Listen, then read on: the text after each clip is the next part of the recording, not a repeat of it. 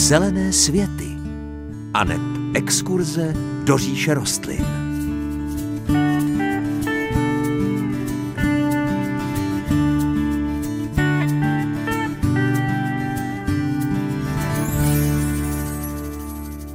Pěkné páteční dopoledne. Jít po stopách slavných osobností bývá často velmi zajímavé. Dnešní zelené světy budou opět trošku cestovatelské, i když jde v první řadě hlavně o rostliny. Pavel navštívil jedno hezké město, kde jistou dobu působil malíř Rembrandt, Einstein a nebo věhlasný biolog Karl von Linné.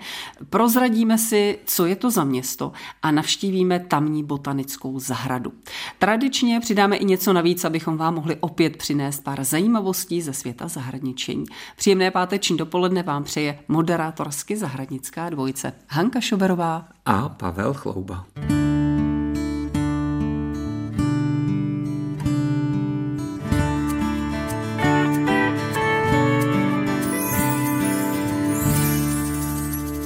Sešlo se nám opět několik vašich pěstitelských dotazů. My jsme slibovali v živých zelených světech, že na ně odpovíme a tak tedy slibu dostojíme. První dotaz.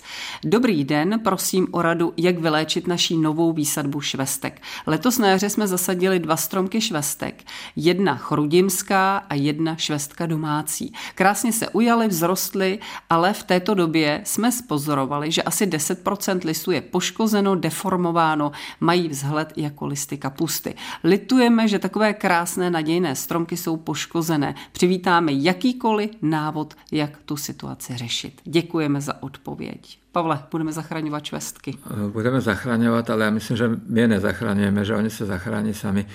Eh, řekl bych, že to bude poškození od nějakého savého mizu, který se na listech může objevit a běžně se objevuje, eh, když eh, v srpnu nebo v září eh, začínají některé listy degradovat a jsou takto poškozené, tak je to úplně přirozený jev. Prostě ty listy jsou přitažlivé pro celou řadu organismů a je to otázka konce léta, kdy prostě tyto listy takto reagují, opadnou.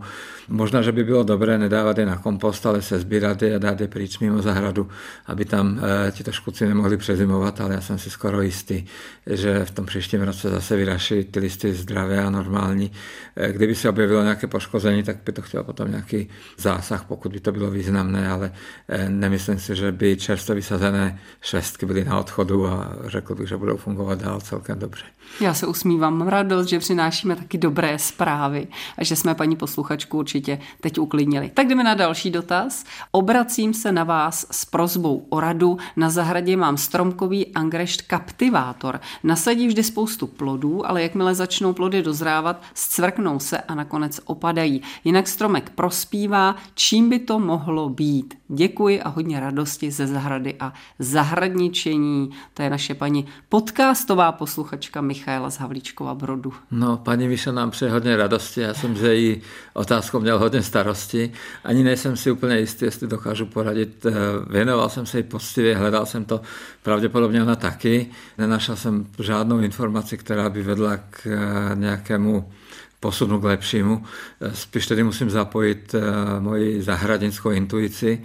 Eh, řekl bych, že to může, eh, to opadávání těch plodů, že může způsobit buď vysoká teplota, takový jakoby úžeh, který přichází od sluníčka v určitou dobu, nebo menší množství vody, které vlastně by potřebovala ta rostlina na to, aby mohla těm svým plodům umožnit vývoj a růst. No a taky to ještě může být tím, že pokud je ta rostlina bujná, zahuštěná, že ta rostlina to prostě úplně dobře nestíhá, aby všechny plody, které tam jsou, aby vyživila, tak oni se stvrknou a opadají. U angreštu je velmi důležité provádět eh, velmi radikální řez, hodně prosvětlovat a dávat poměrně velké množství výhonů pryč. Takže jestli k tomuto nedošlo, tak to bych naši podcastové posluchačce paní Míši doporučil, aby eh, někdy ke konci března ten angrešt prostříhala tak, že tam zůstane třeba nějakých 30, eh, maximálně 40 eh, výhonů, které tam byly. Ta rostlina by měla mít méně větví a mohla by zvládnout ty plody udržet. No a po angreštu si dáme broskev.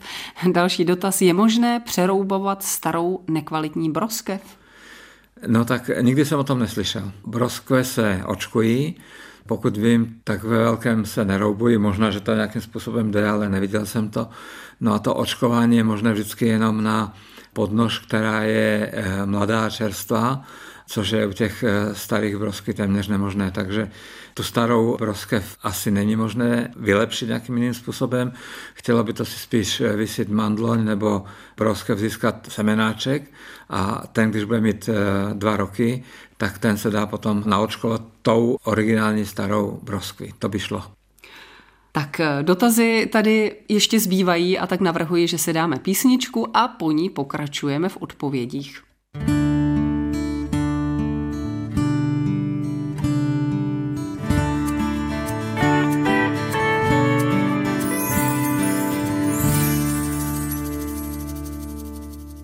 Před písničkou jsme zodpověděli několik vašich pěstitelských dotazů, to ale nebylo pro dnešek všechno. My pokračujeme dál, protože se nás ptáte, jako třeba další posluchač. Na zahradě v Českém Krumlově mám zrostlý ořešák. Vždy bylo plno ořechů. Poslední roky nám ořechy černají a opadávají. Nic z nich nezbyde. Lze s tím něco dělat, pan posluchač Josef? Mluvili jsme o tom už eh, mnohokrát a vždycky ta odpověď eh, je víceméně pesimistická. Eh, chemická ochrana u velkých stromů je velmi komplikovaná. Je možná, ale je to velmi komplikované. Jedná se o takzvanou antraknózu eh, ořecha pravděpodobně a je to nemoc, která vlastně je houbového původu a způsobuje přesně to, co pan posluchač eh, popsal v tom svém mailíku. Je možné mladé stromy chemicky ošetřit, ale do velkých stromů je velmi těžké se dostat eh, tak, aby byla každá větička, každý pupen, aby byl postříkaný. Takže v tomto případě máme jenom dvě možnosti spíše preventivního typu a to je ten ořech udržovat částečně prosvětlený, eh, jednou za pár let to prořezat tak, aby eh, ta koruna nebyla hustá, aby lépe proudil vítr kolem ní a potom druhá věc je dobře a pečlivě a hned eh, zhrabovat eh, opadané listy a dávat to potom mimo zahradu, aby se v tom listě nedržely zárodky těch obových nemocí. To jsou jediné preventivní zákroky, které by mohly trošku pomoct. A jdeme na další dotaz. Naše popínavé růže udělali za léto mohutné šlahouny. Můžeme je zkrátit ještě letos, nebo to máme nechat na jaro? No, já jsem jako dostal podobný dotaz eh, ohledem hortenzii. Na nějakých sociálních sítích jsem zaregistroval podobné otázky k jiným rostlinám. Týká se to vždycky eh, řezu nebo zkracování na konci léta. Eh, já to považuji za nedobrou věc, nesprávnou, protože pokud k tomu dojde, třeba teď, že se ty výhony zakrátí, tak ty rostliny, a teď nemluvím jenom o růžích, mluvím všeobecně, o okrasných rostlinách, oni mají tendenci vyrašit těsně pod tou hřeznou ranou, mohly by růst nové výhony, ale díky tomu, že už je málo světla a budou klesat teploty, tak tyto výhony narostou krátké jenom, nevyzrají a přes zimu zmrznou. Takže budeme muset eh, posledně tu rostlinu zkracovat ještě níže a připravujeme se zbytečně o kvetení i o vitalitu té rostliny. U růží dokonce je to tak, že ty výhony by se neměly zakracovat vůbec. V předjaří výhony některé, pokud je jich hodně, tak ostříháme úplně, těsně nad zemí, kde ty výhony vznikly a ty další celé necháme, aby z těch výhonů vlastně mohly vyrůstat kolmé kratičké výhonky, které ponesou ty květy. Jedině u růži je rozumné v tomto období odstraňovat odkvetlé květy a nedovolit té rostlině, aby kvetla. To jediné můžeme udělat, další zakracování už ne. My tady dokonce, Pavle, máme i ten dotaz týkající se střihu květů hortenzí, jestli se mohou teď stříhat, tak vy jste vlastně odpověděl na tu otázku a navíc z toho estetického hlediska za mě, eh, když potom ty suché květy zapadají sněhem a vytvoří to takové ty nádherné bílé čepice sněhové, tak je to nádherné. Ano, je to hezké, já mám moc rád ten zimní efekt hortenzí na zahradách, zejména hortenzie latnaté eh, nebo stromečkovité, umí být opravdu moc hezké v zimním období, ale pokud by šlo jenom o ty květy, tak eh, bych byl trochu zhovývavější, protože eh, je řada dívek a žen, které si dělají z hortenzí věnce nebo nějaké podzimní dekorace.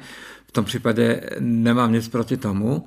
Pokud by šlo o hortenzie velkolisté, tak by to ale znamenalo zaštipnout opravdu jenom ten květ s kratičkou stopkou, aby se s tím dalo pracovat e, aranžersky, ale nejít příliš hluboce, protože potom bychom se opravdu mohli připravit do ty květy v tom e, příštím vegetačním období. Co máme udělat s hlínou, která nám zůstala z pěstování rajčat v pytlích? Máme ji vyhodit, nebo do ní můžeme nasázet rajčata i příští rok? Ani jedna z možností není správná. Takže C. Takže C. Hlína, když už teda tak to máme nazvat, eh, my radši používáme termín zemina nebo substrát, tak to je materiál, který je velmi hodnotný, to se nevyhazuje, pokud to teda vysloveně není nutné, zeminu z pytlu nebo z květináčů na další pěstování v tom roce používat nebudeme, protože tam eh, můžou být nějaké zárodky nemoci, nebo může být vyžilá ale vrátíme ji pěkně krásně zpátky na kompost a tam ve spolupráci s ostatními hmotami, které tam budou, tak ta zemina se zrecykluje, řekl bych to takto moderně, a e, změní se na krásný kompost, který bude použitý v tom následujícím roce. A pro pěstování rajčat nebo jiných e, druhů zeleniny v nádobách doporučuji použít nějakou čerstvou zeminu, třeba namíchanou právě s tím kompostem. A dotaz poslední. Jsme začátečníci a máme nově založenou zahradu a chceme se zeptat, jak máme zazimovat trávy. A to možná bude zajímat nejen začátečníky. A to je ale jako velmi častá otázka v tomto období. Trávy, zejména ty vysoké, bývají krásné, zejména na konci léta a začátkem podzimu, kdy vlastně ty jejich stébla eh, vyniknou květy, když prosvítí to ranní sluníčko, tak je to velká nádhera.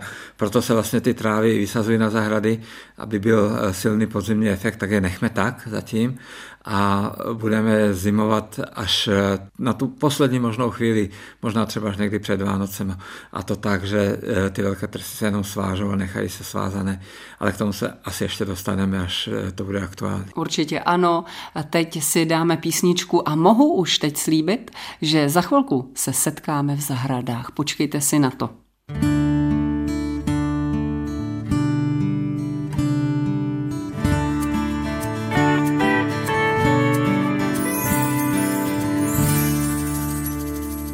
Já jsem před písničkou slibovala, že se setkáme v zahradách. Možná jste si říkali, že jsem měla nějaký takový drobný přeřek a chtěla jsem uh, říct, že se setkáme v zahradě, ale ne, ne, bylo to správně, protože setkání v zahradách to je knížka Pavla Chlouby. Pavle, už je na světě.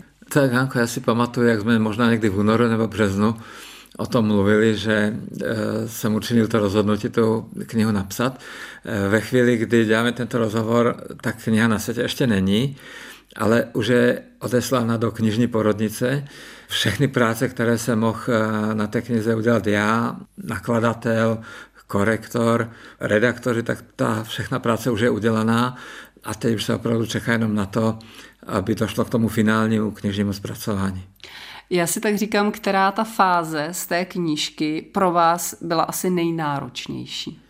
No byla to fáze oprav. Oprav svých vlastních chyb, přeřeku a nedokonalosti, kterých tam bylo ku podivu dost, až mě to zaskočilo, když jsem četl po sobě. To byla asi nejtěžší práce. Psal jsem je jenom jednou, ale četl jsem je asi šestkrát tak se máme na co těšit. Pojďme nalákat naše posluchače, protože možná by mohla posloužit jako pěkný vánoční dárek někomu. Tak co v ní posluchači najdou? Když to dobře dopadne, já doufám, že ano, tak to bude výpravná kniha. Je to eh, kniha, ve které popisují 50 evropských zahrad, jsou to i zahrady české, ale i zahrady zahraniční. Dokonce, Hanko, eh, mnoho z těch zahrad eh, je i těch, kde jsme byli spolu na našich rozhlasových natáčecích cestách. Takže si myslím, že i někteří naši posluchači, když si budou v této knize listovat, tak si uvědomí, že možná tyto podobné informace už eh, slyšeli v rozhlase od nás. Bude to kniha, která bude obsahovat asi 400 barevných fotografií, a řekl bych, že by to mohla být eh, pobytka pro každého, kdo rád zahradničí k vlastnímu cestování ve vlastní režii, anebo pro lidi, kteří nemůžou z různých důvodů se dostat někam, tak to bude taková ta náhrada za to, že oni nemůžou, tak eh, si budou moct o těch zahradách alespoň něco přečíst hezkého. Já doufám, že tam nebude chybět eh, belgická zahrada Diny di Ferme. A tam jsme společně byli a byla kouzelná. Ano, zahrada Diny de Ferme v této knize je a já jsem za to strašně šťastný, že jsem ji zařadil, protože v srpnu, na začátku srpna, eh, kdy jsem vlastně dokončoval práce na té knize, tak eh, se objevila informace od eh, paní Diny, že opouští zahradu, opouští dům a že tam končí a že vlastně všechny neděle v srpnu byly jako poslední možnosti navštěvit tuto zahradu. Nevíme úplně přesně, proč to je. Ona oznámila, že bude pokračovat v práci zahradní architektky nadále, a vím jenom, že prostě musela opustit ten dům a že už nebude nikdy možné se tam podívat. My jsme eh, s Ivetkou, s mojí ženou, tuto zprávu eh, zaregistrovali v srpnu a ještě na poslední chvíli jsme se na toto místo vydali s touto zahradou ikonickou se rozloučit, protože ta je opravdu mimořádná a v knize o ní bude celá kapitola. Určitě stojí za to si už kvůli téhle zahradě tu knížku prolistovat, protože pro mě to byl obrovský zážitek. Proto jsem se na tu zahradu ptala. Eh, já jsem totiž tu informaci zaznamenala taky a bylo mi to velmi líto. Úplně mě takový smutek přepadnul a říkala jsem si, že je to veliká škoda, ale na druhou stranu jsem si říkala, že vlastně je to štěstí, že jsem se tam mohla kdy podívat. Takže myslím, že naše posluchači se mají na co těšit, byť nemusí a už vlastně ani nemůžou cestu do Belgie za touhle zahradou podniknout, ale v knížce Setkání v zahradách, a tak tam se jí určitě dopátrají. Je to přesně tak, je nám líto, že tato zahrada končí, ale to je vlastně jeden z důvodů, proč jsem se rozhodl tu knihu napsat, protože eh, zahrady to nejsou technické památky, které by šly zakonzervovat.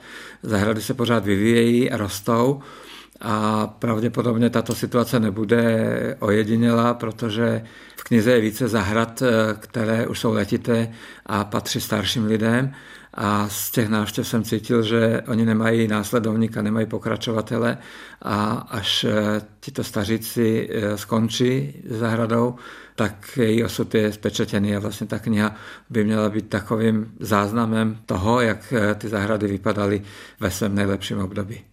Dáme si písničku a my vlastně v té cizině tak trošku zůstaneme. No, povíme si za chvilku víc. thank you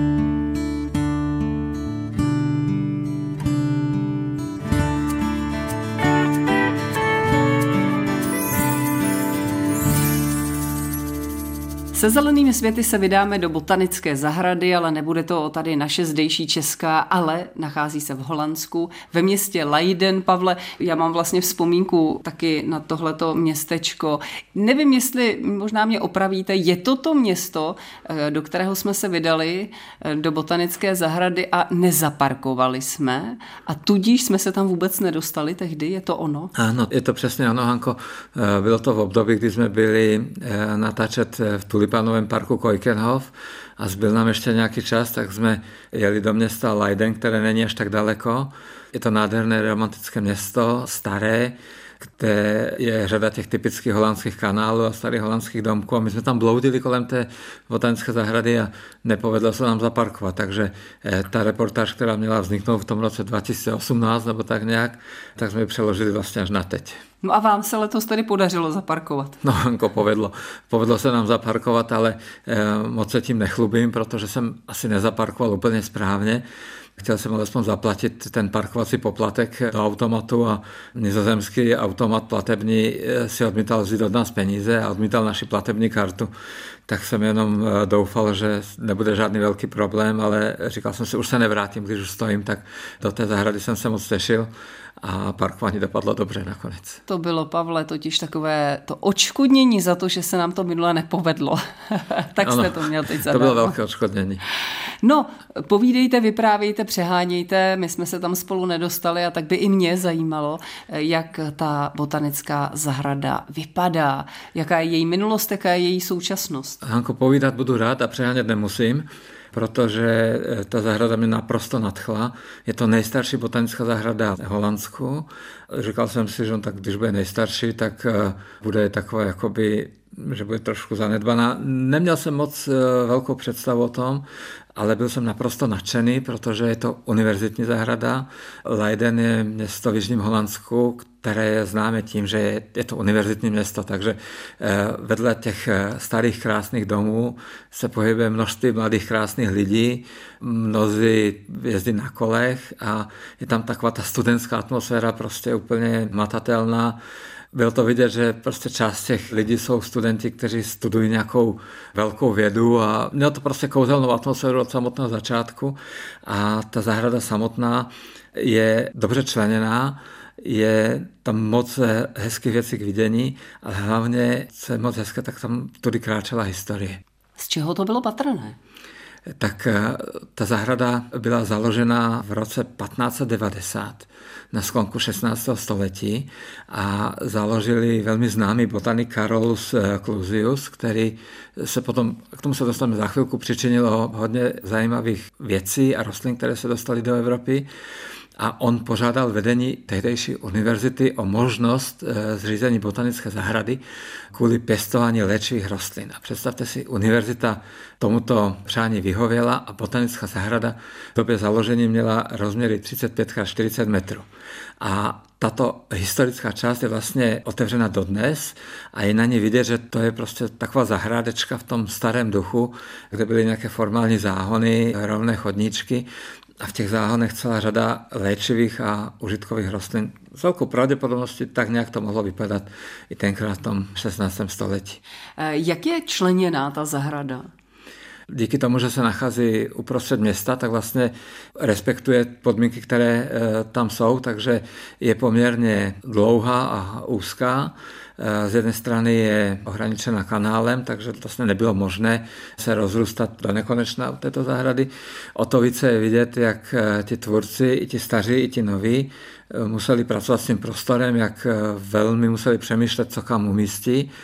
A jak dobře se jim to povedlo, protože vlastně jsou tam jak úplně nové stavby, zejména skleníky, tak některé velmi staré letité výsadby ještě třeba ze začátku 19. století. Padlo tady, Pavle, jméno Clusius a říkal jste, že se k němu ještě vrátíme.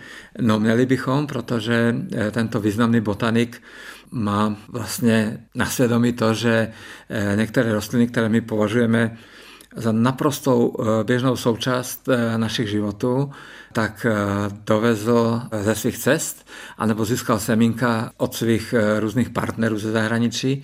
Takže byl to třeba právě on, který zavedl pěstování tulipánu. On byl první, kdo získal semínka tulipánu z Azie, Vyselie, a tyto tulipány byly úplně prvními tulipány nejenom v Holandsku, ale vůbec eh, v Evropě. No a také se tento významný botanik zasloužil o to, že do západní, severní a možná, že i střední Evropy se dostaly a rozšířily rostliny, jako byl tabák, rajče, kukuřice i brambory. Byla to eh, jeho zásluha a také se zasloužil o rozšíření některých okrasných rostlin, třeba platany a šeříky máme právě kvůli němu. Když se budeme bavit o té rostlinné skladbě, eh, co zajímavého jste tam objevil, Pavle? No, to by bylo na dlouhé povídání, eh, nechám si teda jenom něco pro dnešek. Byl jsem nadšený eh, velkým dlouhým skleníkem, který v botanické zahradě v Leidenu stojí. On je udělaný tak, že má po obvodu udělané takové jakoby balkonové patro, kde se dá procházet a dívat se na ty rostliny z výšky. Zvuky, které se ozývaly z toho skleníku, tak byly velmi autentické, opravdu jako kdybychom byli v pralese. Byly to zvuky různých živočichů, které šly z různých stran, nejenom z vrchu, ale eh, z různého prostoru toho skleníku. A velmi zajímavé, Hanko, na tom bylo to, že ten skleník měl charakter takového přírodního, původního pralesu. Zatímco v těch ostatních botanických zahradách, když to sleduju, tak to je všechno takové jakoby uhlazené, čisté. Tady bylo vidět, že ty listy, které uschly třeba, tak nebyly ustříhnuty nebo uřezány, ale byly utrhnuty. A e, velká část těch uschlých listů ležela na zemi. Tak jako to leží v tom pralese. No a co bylo teda asi úplně pro mě nejzajímavější, tak je sbírka orchidejí, protože botanická zahrada v Leidnu udržuje sbírku zhruba 6 tisíc e, druhů orchidejí, přičemž asi 3000 kusů je dovezeno z Papua Nové Gvineji a z oblasti jihovýchodní Azie. To je největší světová sbírka z této oblasti vůbec. Takže zapište si, přátelé, městečko Lajden a tamní botanická zahrada a doporučilý Pavel Chlouba.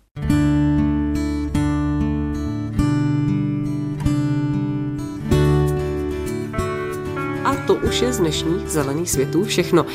Další dotazy můžete, milí posluchači, směřovat buď na e-mail zelenesvety zavináč cb.rozhlas.cz a nebo můžete zavolat na náš rozhlasový záznamník Číslo je 22 155 44 33. Můžete samozřejmě taky napsat, poslat korespondiák na Český rozhlas u Třílbu 1 370 01 v České Budějovice. No a z dnešních zelených světů je to všechno. Příjemnější a veselější život s rostlinami vám i tentokrát přejí Hanka Šoberová a Pavel Chlouba. Naslyšenou.